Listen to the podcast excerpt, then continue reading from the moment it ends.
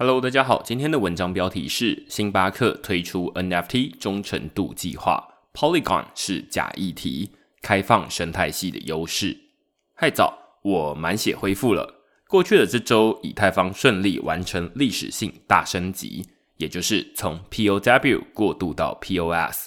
可能有许多人都跟我一样，一觉醒来发现以太坊已经升级完成了。无感就是最好的升级体验。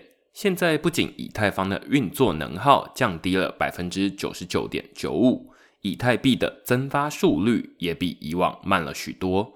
矿工们则纷纷抛售显示卡或者转挖其他加密货币。从此之后，以太坊正式脱离耗电的算力挖矿。改以更环保的抵押挖矿维持运作。此外，这次升级也证明以太坊开发者有能力替空中的飞机换引擎，也就是在以太坊不必停机的状况下就能完成升级。日后还得因应量子电脑威胁、提升运作效率等原因，再度进行技术升级。这次的成功经验也成为未来升级作业的重要参考。近期币价低迷，但进入 Web3 的企业不减反增，星巴克就是最有代表性的例子。这篇文章讨论星巴克新推出的 NFT 忠诚度计划 Starbucks Odyssey 如何运作，以及怎么收集星巴克的 NFT。NFT 是星巴克进入币圈的第二次尝试。早在2018年，星巴克就曾计划让人们用比特币买咖啡。当时有不少企业看好比特币会成为人们日常消费的主流货币之一。纽约交易所的母公司洲际交易所集团也找来微软、星巴克、BCG 一起筹组交易所，不仅让星巴克有能力收比特币，并及时兑换成现金，消费者还能用 Xbox 的游戏积分兑换咖啡。这则新闻轰动一时。但到了二零二二年，愿意用比特币买咖啡的人依旧寥寥无几。这项计划大概也已经胎死腹中。不过，就在上周，星巴克再度宣布，将在二零二三年推出基于 NFT 的忠诚度计划。消费者不必持有加密货币，也不用安装钱包，就可以无痛参与。根据他们的公告，他们说，星巴克将为新里程会员打造革命性的 Web3 体验。新的 Starbucks Odyssey 体验将会为会员提供赚取和购买数位收藏邮票的能力，也就是 NFT，进而解锁全新的沉浸式咖啡体验。我们希望借此成为首批将 NFT 与忠诚度计划两者结合的企业之一。星巴克将创建一个 Web3 社群，该社群将提供与成员和合作伙伴，也就是员工互动的全新方式。Starbucks Odyssey 将是新里程计划的延伸，会员可以使用他们的新里程账号参与这项计划。登录之后，会员可以参与 Starbucks Odyssey 的旅程系列活动，例如玩互动游戏或接受有趣的挑战。以加深他们对咖啡和星巴克的了解。会员将因为完成旅程而获得可收藏的数位旅程邮票，也就是 NFT 奖励。近期发行 NFT 的企业越来越多，但多数 NFT 更像是另一种形式的折价券，人们用完就不会再打开第二次。星巴克则是将 NFT 与自家的忠诚度计划，也就是新里程结合。让 NFT 成为每位消费者身上的勋章，而不是用过就丢的折价券。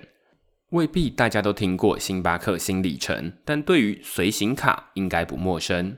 每个人都可以免费申办星巴克随行卡，在消费时累积星星，累积的星星越多，会员等级越高，礼遇也不同。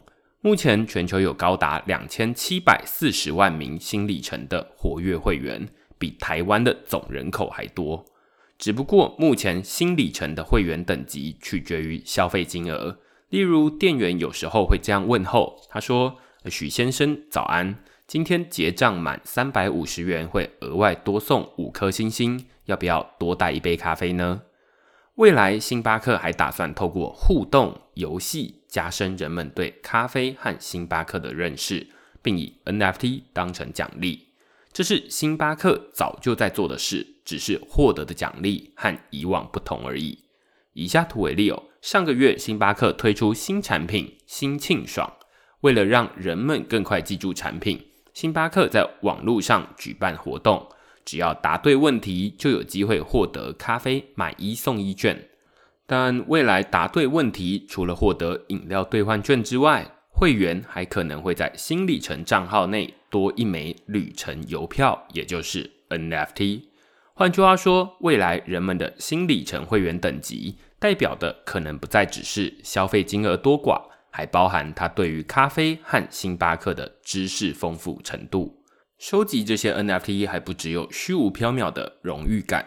星巴克的 NFT 不仅能够在交易市场上卖钱，如果收集的数量够多，甚至还能兑换一趟哥斯达黎加咖啡农场的深度旅行。根据星巴克的新闻稿，他们说每张数位收藏邮票都有其稀有度，这些邮票可以透过内建市场进行买卖，所有权将在区块链上得到保障。收集越多邮票的人，会员积分就会越高。拥有者就能获得前所未有的独特福利和体验。这些体验包括参与浓缩咖啡马丁尼制作的课程，获得独特的商品和艺术家合作，受邀参加 Starbucks Reserve Roasteries 的独家活动，甚至前往哥斯达黎加的 Starbucks 咖啡农场参访。此外，所有邮票都将展示与星巴克合作伙伴以及外部艺术家共同创作的标志性星巴克艺术品，让会员和合作伙伴首次接触到这些珍贵的资产。这让我想到台湾虎航发行的 NFT 哦。虽然每款台湾虎航 NFT 要价数十万台币，但持有者不仅能在二零二三年之前享有无限次数空位搭乘的福利。甚至还能受邀到法国空中巴士原厂，亲眼见证 A 三二零 Neo 的交机仪式。这是有钱也买不到的独特体验，也是许多航空迷梦寐以求的旅程。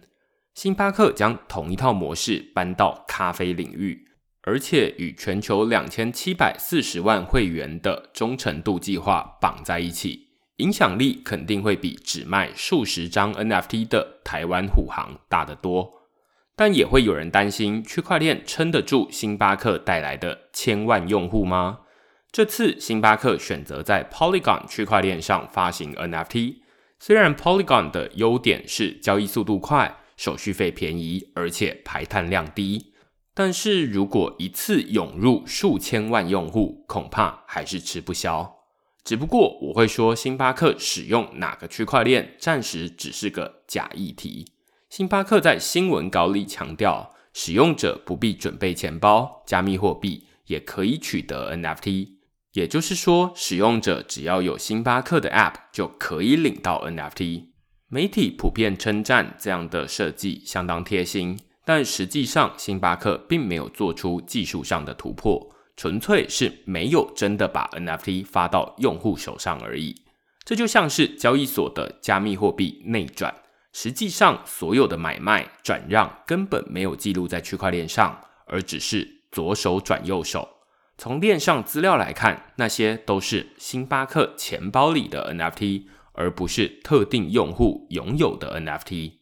乍看之下，这没什么不好，既不会造成区块链塞车。还能让数千万使用者无痛接轨 NFT，但长远来看，这却会让星巴克 NFT 难以融入更丰富多元的 Web3 生态系。我以区块式发行的 NFT 为例哦，说明封闭与开放生态系的差异。去年区块市曾宣布在 r s o n 这个平台上发行 NFT，当时我欣赏的就是 r s o n 容易上手的操作体验。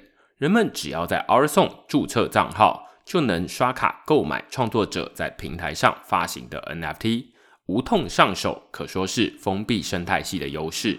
但随着收藏 NFT 的人越来越多，我发现，当我想空投、抽奖或举办其他社群互动，都得先等 Ourson 开发新功能才行。